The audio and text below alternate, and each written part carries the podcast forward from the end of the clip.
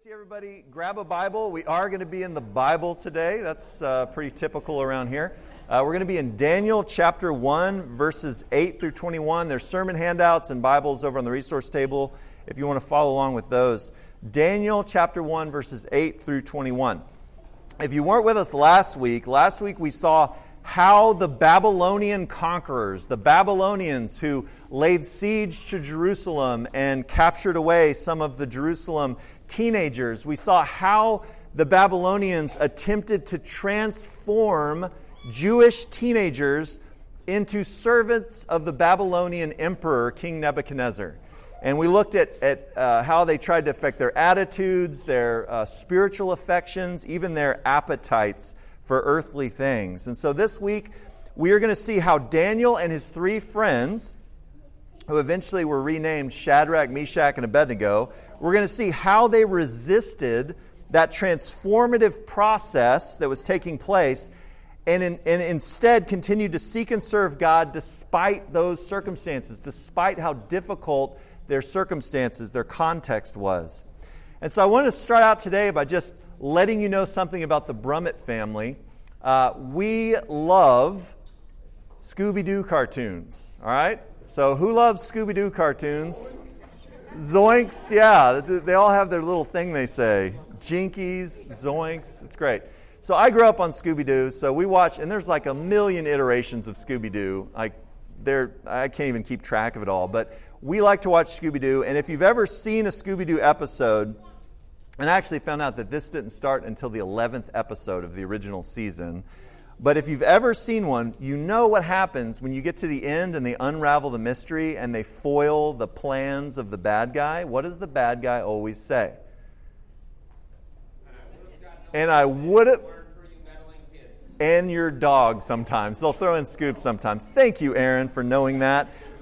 So, but it's always this meddling kids emphasis, right? Because people have these plans, these plots, these elaborate schemes which in real life would never make any sense whatsoever. And yet, when Scooby and the gang come, they mess up their plans, and all of a sudden they're considered to be meddling in the plans of these people. The reason I bring that up is because I think today's passage is a lot like Scooby and the gang. And this is why. This passage is going to meddle in our affairs. Now, you say that from a negative perspective. They were mad at Scooby and the gang when they messed up their plans to get rich or to intimidate people or to take over the world or whatever it was, right? So they were seen as meddling with those plans.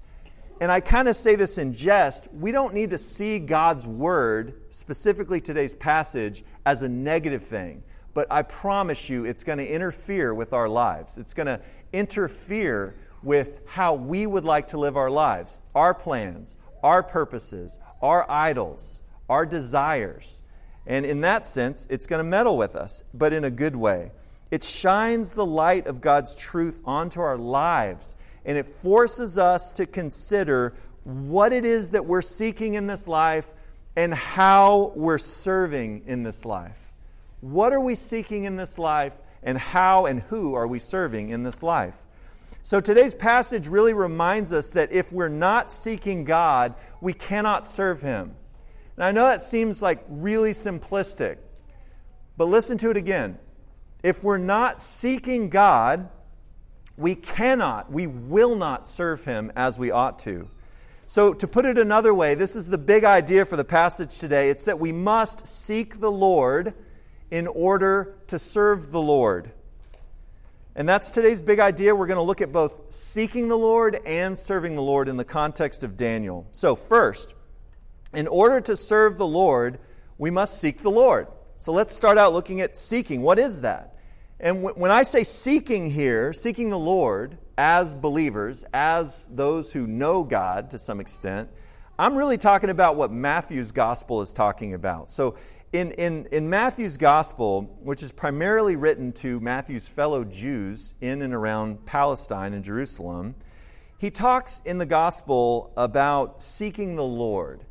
And he's, he's clearly referring to God, and he equates Jesus and God. He, he, throughout his gospel, he makes it clear that Jesus is God. That, that God the Father, God the Son, God the Holy Spirit are all together God. But he specifically sees Jesus as Lord, which is a, a title given to God in the Greek translation of the Old Testament. So, all that to say, he's saying Lord, he means God, and specifically he's talking about Jesus Christ throughout his gospel. But what does he say in Matthew chapter 6 from the words of Jesus himself?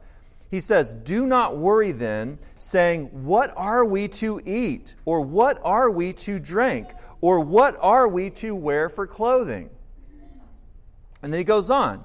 Jesus says, For the Gentiles, that's the nations, all right, the non Jews, he says, For the Gentiles eagerly seek all these things, for your heavenly Father knows that you need all these things.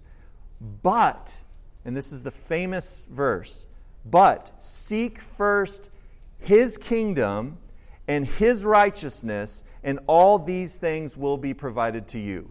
So, from the mouth of Jesus, he says, Your heavenly Father, my heavenly Father, who is your heavenly Father, because of my person and work, what I'm coming to do, and what he eventually accomplished through his death and resurrection, knows what you need. So don't worry about all those things that you need, all those things that you want in this world, but instead, in this life, seek first His kingdom and His righteousness. And who's the king of the kingdom of God? Jesus. So as we seek the Lord, we're chasing after Jesus. And if it wasn't for the Word of God that cuts us open and, and reveals our motives and, and, and you know, puts the spotlight on our sin struggles and our false idols that we worship and everything else, if it wasn't for God's word with its conviction and its encouragement, if it wasn't for the Spirit of God who is actively working in our lives, if it wasn't for the people of God that are filled up with God's word in their hearts and minds and speaking it to us and full of the Holy Spirit to come alongside us, then, folks, we would all be seeking in this life to merely fill our bellies and clothe our bodies instead of seeking to serve the Lord. And that's true of every single one of us, okay? We need not be self righteous or, you know, way too um, overly optimistic about what we can do in our own efforts. If it wasn't for the Word of God, the people of God, the Spirit of God, we would all just be focused on those physical, tangible needs, desires, and whatever else this world has to offer. So today's passage it reveals three things that we will need in order to continually seek the Lord. And those three things are allegiance to the Lord, endurance as we seek Him, but also dependence upon Him. So we're going to look at those three things in the first part of our passage when it comes to seeking the Lord. So, first of all, we need allegiance. We need to make our allegiance known, both to ourselves and to the Lord and others. And we see this in Daniel's life in the very first verse in our passage, in verse 8. It's, it says, But Daniel made up his mind that he would not defile himself with the king's choice food or with the wine which he drank.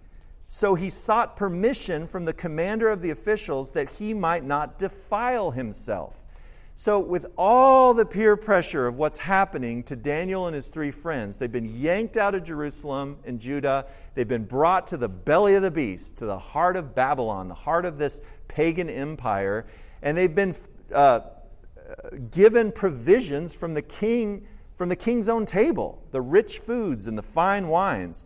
But Daniel knew that this would defile him and his friends, and so he was willing to stand up and reveal his allegiance to the Lord.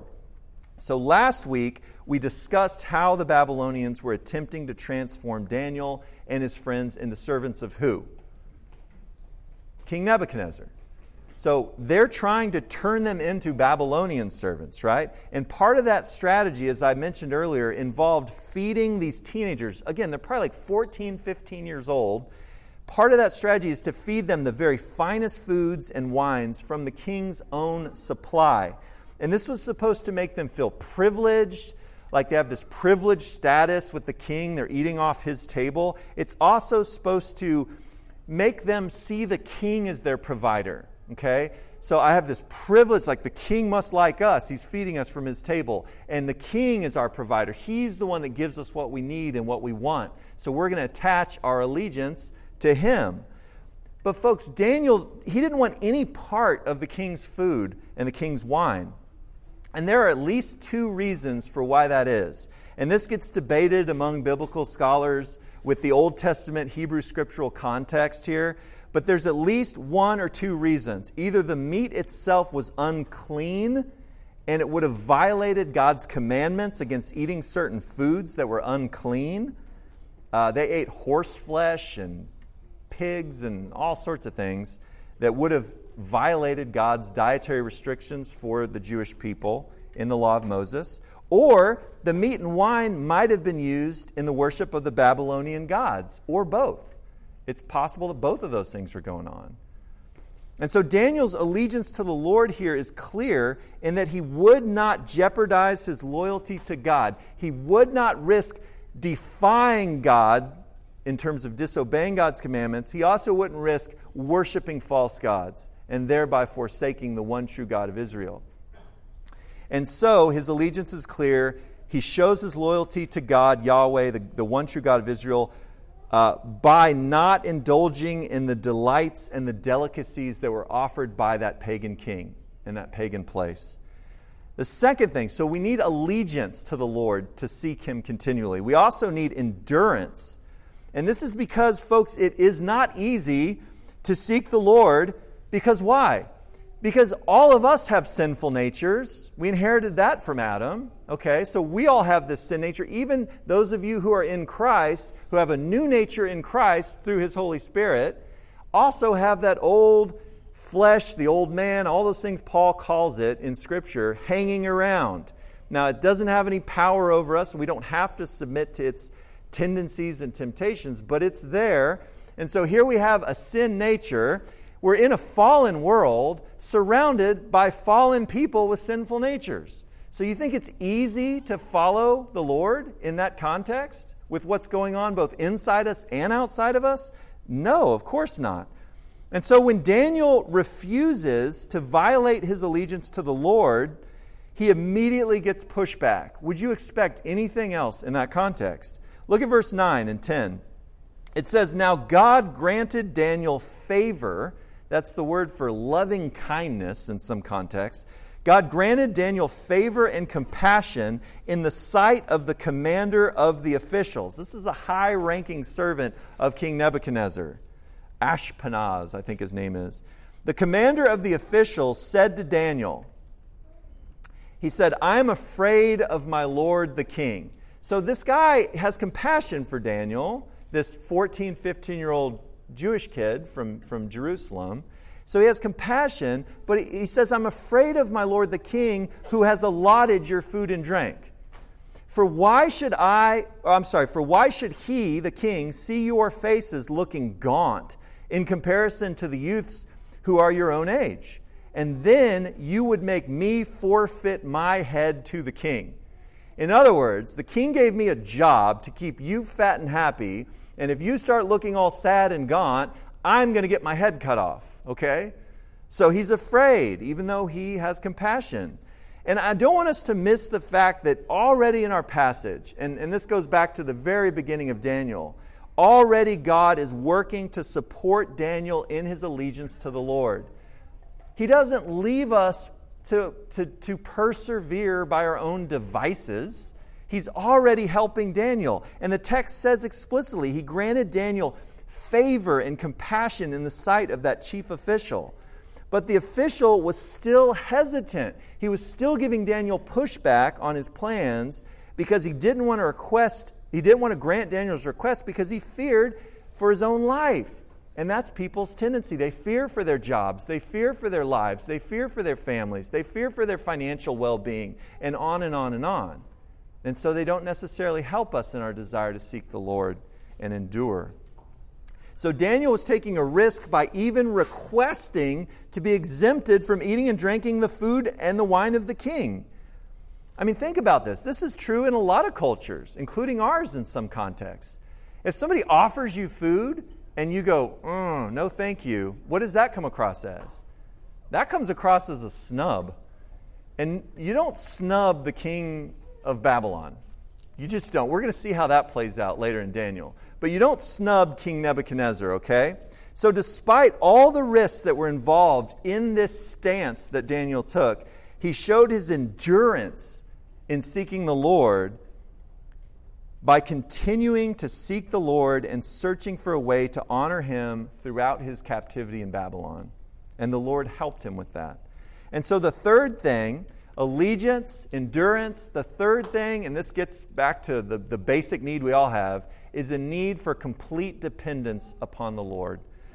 Complete dependence. If we depend upon ourselves, our own strength, our own wisdom, our own fortitude, our own pull up our bootstrapsedness, that's a word that's hyphenated, uh, we're going to fail. We're going to easily fall away from seeking the Lord. But, guys, gals, if we can trust in God and depend upon Him, then we can continue seeking Him all the days of our lives, just like Daniel did. So let's look at how Daniel depended on the Lord in verses 11 through 13. Starting in verse 11, it says, But Daniel said to the overseer whom the commander of the officials had appointed over Daniel, Hananiah, Mishael, and Azariah, Please put your servants to the test for 10 days, and let us be given some vegetables to eat and water to drink instead of the king's meats and wines. And then Daniel says, Let our appearance be examined in your presence and the appearance of the youths who are eating the king's choice food, and deal with your servants according to what you see.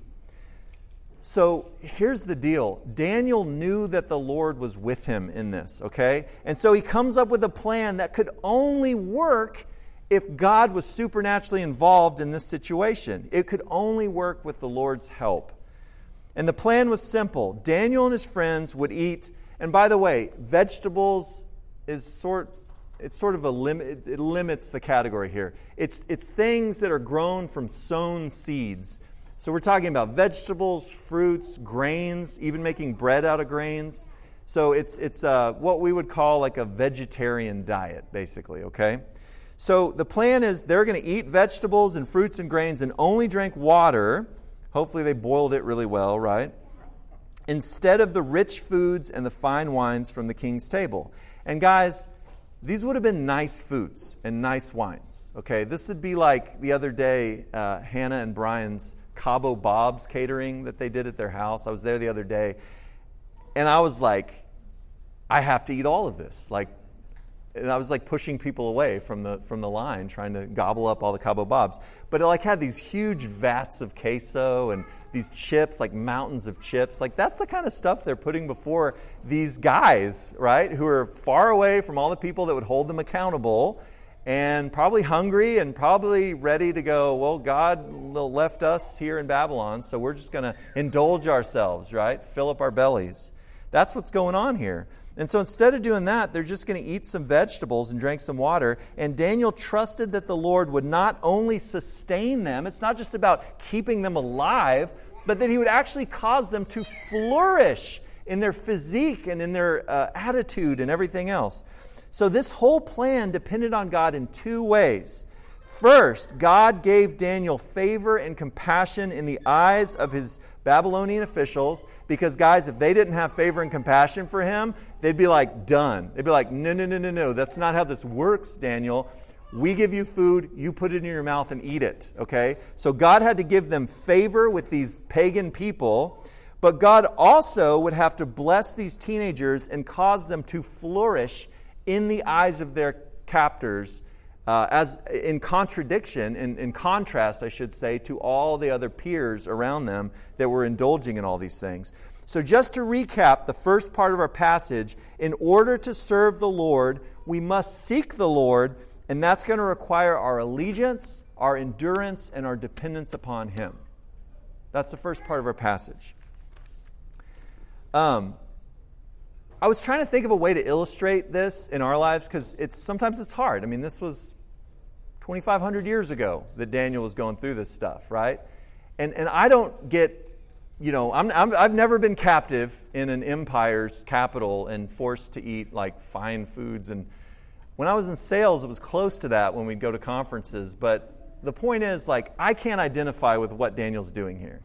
So, as I think about my life and I think about that desire to seek the Lord in our lives and to show our allegiance to Him and to not be defiled by things that would defile us in our holiness and, and render us uh, unholy and useless to the Lord in the sense of our participation in what the Lord's doing in through our lives.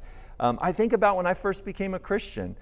Uh, Carl and other people around here, uh, luckily my brother's not here today, can speak to this and don't speak too much to it or provide too many details. But when I first became a Christian, I was steeped in defiling influences. I'll just leave it at that, okay? And so when God went to work in my life, like I didn't come to faith like all cleaned up, ready to go, right? I came to faith in depression and emptiness and I was desperate, right? But it wasn't because I figured it all out and started being so righteous that God goes, hey, look at that righteous kid down there. I think I want him to be my servant, right? No, it was God's grace, but it came through faith in Christ. And when that happened and the Holy Spirit came into my life and God's word started convicting me and God's people started coming around me, all of a sudden He showed me these defiling influences in terms of what I was listening to, the music I was listening to, what I was watching, the TV shows, the movies, what I was reading, the books and the comic books. Uh, and I remember uh, feeling convicted by God to just throw it all out into the garbage. I had this house, and I was a, a, a, a, Christian by this time, and, and we had gotten married the year before, and we had moved into our first house we owned, and we wanted to have kids. And, and I was like, if my kids grow up and see this on my shelf, this book, or they are thumbing through my DVDs and watch this, is this what I want to convey to them? That I'm about these things? And, and even some like comic books that were worth who knows how many, how many hundreds of dollars or whatever they were signed by the authors and all this stuff, but it was absolute garbage and it was a defiling influence on my life. And so God convicted me just to open up the trash can outside my bedroom door and just toss it all. And I felt so good about that. And you know what? He's been doing that in my life ever since. Anytime I forget or don't notice a defiling influence, God's Spirit, God's Word, God's people bring it to my attention. And then i am left with a choice. Am I going to let Him deal with this in my life, or am I going to hold on to it and have Him have to pry my fingers off of it? And the very best things, the very uh, that went the best when I just opened up my hands and said, Yes, Lord, this is a defiling influence, okay? I remember going to a movie that was three hours long, and they said Jesus Christ as a profanity so many times that I literally walked out after an hour and sat, and the person I was at the movie with stayed in, and I went and sat outside for two hours until that movie finished after paying like 20 bucks for it, right? Because I'm not going to sit there and listen to someone profane the name of Christ and pay for it and celebrate it. Right? And I don't know what God's doing in your lives. I don't know what He's convicting you guys about. But listen, as human beings, we were created to serve God. If we're not serving God, we are not doing what we were created to do. If you feel meaningless and purposeless and empty ultimately inside, it's because you're not serving the Lord. And the only cure for not serving the Lord is serving the Lord, okay? And as Christians, we are specifically called to serve God by seeking His kingdom and His righteousness first and foremost. In other words, by enduring in our allegiance to Christ the King, who makes us righteous through faith by, by His saving work on the cross and through His resurrection. It's trusting in the gospel, it's trusting in Christ and chasing after Him. But how can we serve the Lord as we should if we are unwilling to seek Him with all our heart and with all our mind and with all our soul? Well, frankly, we can't. We need God's help in that, right? Just like we talked about with Daniel. But in order to apply the first part of today's passage, we have to ask ourselves a, a meddling question. Are you ready for the meddling question? What is captivating our hearts, our minds, our souls besides Jesus Christ? What is it? All of us have it. It's going to pop up in your head right now, or in days to come, He's going to reveal it to you. But what is it that's captivating our hearts and minds and souls besides Him? What false gods are we worshiping, whether overtly or covertly? You don't have to join the church of Satan to be worshiping false gods, okay? And those can take any shape or size. So I'll ask it another way What defiling influences are we allowing into our holy lives as holy people of God through what we do with our bodies, with our eyes, that come into us through our ears, through what we pay attention to and listen to, through our eyes and what we look at on the internet, what we read, what defiling influences are, are coming into our mouths in terms of gluttony or uh, drunkenness or whatever else it is that's leading us astray from God. And what defiling influences are simply coming into our lives because we have an undisciplined thought life. And we have to ask these questions. And we have to ask each other these questions. Folks, we cannot afford to divide our allegiance between the one true God and however many false gods we're tempted to serve. We must ask God to strengthen our allegiance and to give us endurance and to give us a humble and dependent heart so that we might seek Christ as the very center of our lives, as the source of life itself, eternal life, abundant life, and as our highest priority in this life, with no one else, nothing else to challenge Him in that. So, let's turn to the second part of our, our passage today, and it's that seeking the Lord allows us if we will, if we will seek the Lord, it will allow us to serve the Lord. So we've already seen how Daniel sought the Lord in the first part, right? So now let's see how the Lord rewards these four Jewish teenagers with spiritual growth, spiritual fruitfulness. So why? So what? So that they would be able to serve the Lord, even as they were being enlisted into the service of the king of Babylon. So, in these verses, we see God working to prepare these young men to be his holy servants. So, first, we see God supplying their needs. So, they're going to serve God, he's going to have to supply their needs physical, tangible needs a lot of the times. Look at verses 14 and 16, 14, 15, and 16. It says, So he listened to them in this matter. In other words, the, the Babylonian official that they were talking to that was in charge of them listened to Daniel and their plan, and he put them to the test for 10 days. Little sample period to see how this goes. Verse 15 And at the end of 10 days, their appearance seemed better, and they were fatter than all the youths who had been eating the king's choice food. Fatter doesn't necessarily mean they weighed more, it just meant that they looked healthy and happy and, and, and put together, right? Even on this diet.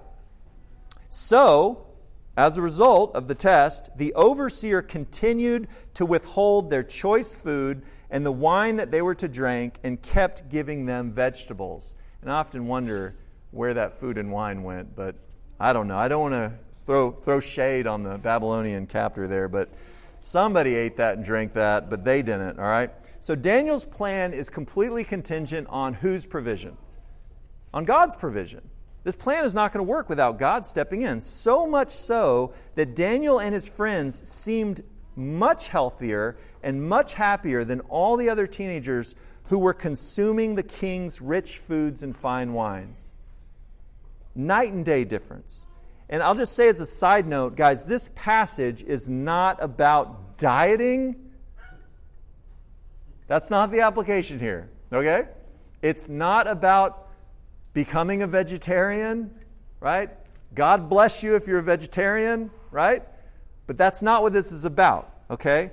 The story is about godly young people who refuse to depend upon the world and what it offers and instead depend upon the Lord Himself to provide everything they need in order to serve Him faithfully regardless of the circumstances. And it wasn't just physical needs they had. Look at what's next in the next verses. We see God not only supplying their needs in, in a physical sense there, but God's also sharpening their minds for service. I love that, sharpening their minds. So look at verses 17 through 20. It says, And as for these four youths, God gave them knowledge and intelligence in every kind of literature and expertise. Daniel even understood all kinds of visions and dreams. And then at the end of the days, which was three years or three and a half, somewhere around there, at the end of the days which the king had specified for presenting them, the commander of the officials presented them before Nebuchadnezzar. And the king talked with them, and out of them, all out of them all, he had taken youths from a lot of different nations and kingdoms, not just Judah. But out of all these, these young people, not one was found like Daniel, Hananiah, Mishael, and Azariah. And so they entered the king's personal service. And as for every matter of expertise and understanding about which the king consulted them, he found them ten times better than all the soothsayer priests and conjurers who were, who were in all his realm, the largest empire the world had ever seen at that point. So, in order to successfully serve the Lord in the court of King Nebuchadnezzar, Daniel and his friends would need more than just a happy, healthy disposition. Okay, they were the king's counselors in a vast empire. They needed more than just to look fatter and happier than everyone around them, okay? They needed wisdom, they needed discernment, they needed understanding, and even the supernatural ability to interpret dreams and visions, which, by the way, that was a huge part of Babylonian religion and superstition was dream interpretation, the interpretation of visions and omens and things like this. And so the Lord blesses these faithful teenagers with wisdom and understanding that went well beyond their actual years of life and experience, okay? And in doing so, God made them more impressive than any of their peers, and so they were chosen to stand before the king. And listen to this Did Nebuchadnezzar get his way in terms of them serving him? No, that's the irony of this passage. That's exactly where God wanted them to serve God. He wanted them standing in the presence of King Nebuchadnezzar at the heart of the Babylonian Empire, full of his spirit, his truth, his wisdom, worship of him. And that's how they were to serve God's purposes in the heart of Babylon and God's purposes in the heart of a pagan king. So finally, we see God sustaining their ministry in Babylon. So they're, they're seeking the Lord, so they're able to serve the Lord. He's, uh, he's, he's supplying their physical needs, He's sharpening their minds. Guys, He's also sustaining their ministries. And this is exactly what we come away with from the final verse, verse 21. It says, And Daniel continued until the first year of Cyrus the king. Now, listen to me here, because you're going to get to a later passage in Daniel that talks about something happening in the third year of Cyrus the king. This does not mean that Daniel died during the first year of Cyrus, okay? The whole point of this verse, this is one of those throwaway verses, we don't realize how significant it is. The whole point here is that Daniel's God given ministry of service to God outlasted the entire Babylonian empire, and that Daniel was still serving the Lord in Babylon when the Persian Empire came to power under Cyrus the Great. There was a whole sequence historically of empires you know, taking one another over, you know, this whole sequence. And what this shows us is that he didn't just outlast King Nebuchadnezzar, he outlasted a whole host of Babylonian kings all the way into another empire's rule and reign. And so, this little historical note sets the stage for everything that follows in the book of Daniel. You might put in brackets here, spoiler alert, because every time his life is threatened, every time his ministry and service to God is threatened, we know what's going to happen. God's going to sustain his life and sustain his ministry. So when the Lord calls us to serve him in some place for some purpose, you've heard me say this, guys. Please hear this. He's going to sustain us as long as we need to be sustained in order to accomplish his purpose for our lives. There is not a spiritual being, there is not a person, there is not a natural disaster or anything else in this life or in the heavens that's going to interrupt God's purposes in our lives, that's going to keep us from fulfilling what He has for us to do. And so, as long as He wants us fulfilling that purpose, we are invincible. Now, sometimes we get sick. Sometimes we die. Some people live longer than others. Some people get frustrated and they feel like, oh, I was supposed to be doing this and now I'm over here doing this. But in all of those circumstances in this life on this earth, we can trust that God is still accomplishing his purposes and we can trust that he will sustain us and provide for us to do whatever it is he's calling us to do. So, just to recap, if we're seeking the Lord, then we will be able to serve the Lord with assurance that He will supply our bodies, He will sharpen our minds, and He will sustain our ministries until Jesus comes back for us or takes us to be with Him in heaven. All right? So there's a, uh, a multitude of examples throughout church history, right? Of men and women, including a lot of young people, who sought the Lord throughout their lives, and therefore they were able to serve the Lord in all sorts of meaningful ways. Uh, one of my wife's favorite books is The Hiding Place about Corrie ten Boom. Uh, there's just so many great. I know Judy and Nathan read a lot of Christian biographies to their kids, but it's there's just so many examples. And some of their lives and ministries were shorter, and some were longer. Some lived to be older. Some died earlier on. Uh, Corrie ten Boom and her sister were a great example of those two things, right? But when I think of how long Daniel served the Lord and how many different kings he uh, served under and influenced, um, I'm reminded of the ministry of Billy Graham. You guys know who Billy Graham is? Yeah, I do too, but I did not know this about Billy Graham. I was reading the Samaritan's Purse website. It said that Billy Graham provided spiritual counsel to no less than 12 sitting presidents. 12, from Harry Truman to Barack Obama. He influenced and provided spiritual guidance to 12 sitting presidents. It also said that he participated in events surrounding nine presidential inaugurations and participating in four swearing in ceremonies for different presidents. But Billy Graham was just a person like you and I. Do you know there's nothing, he's not like some superhero. He's just a man. He's just like you and I. He simply sought the Lord throughout his life and he went out of his way to keep defiling influences from affecting his life and ministry. And so the Lord enlisted him for spiritual service. He supplied Billy Graham's needs. He sharpened his mind. He sustained his ministry for all those years leading up until him passing away just within the last couple years. And again, Billy Graham is no different than each of us sitting here today. Please hear that. He's no different than Paul. He's no different than Elijah. He's no different than Daniel. They're all just people.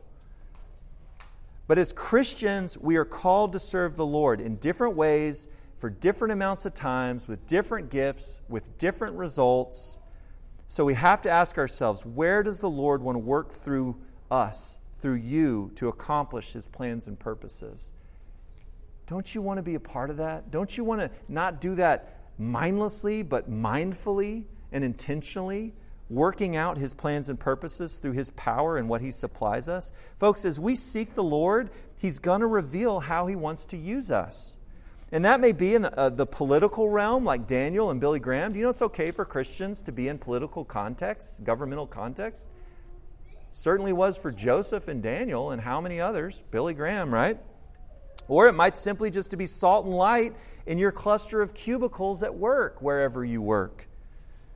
The time and the place and the people will be different for each of us depending on where God wants us to be serving Him, but we are all called to serve Christ the King for the rest of our lives on this earth, the rest of our days. And however He calls us to serve, we can count on His provision. We can count on His protection to accomplish His purposes in and through our lives and ministries. And that's a beautiful thing, folks. So before we close, I want to circle back because I think the thing that stands out to so many people in this passage is all the rich foods and the fine wines that Daniel had the audacity to forsake that were handed to him on a, on a silver platter, literally.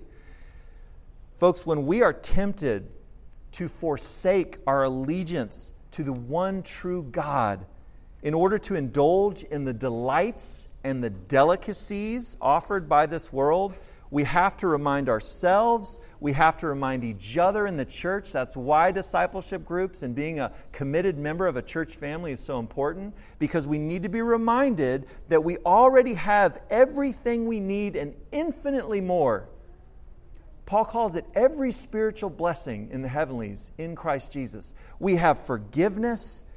We have a restored, reconciled relationship with our Creator through faith in Christ. We have eternal life all of it we have through faith in the Lord Jesus Christ, that He died for our sins and rose again.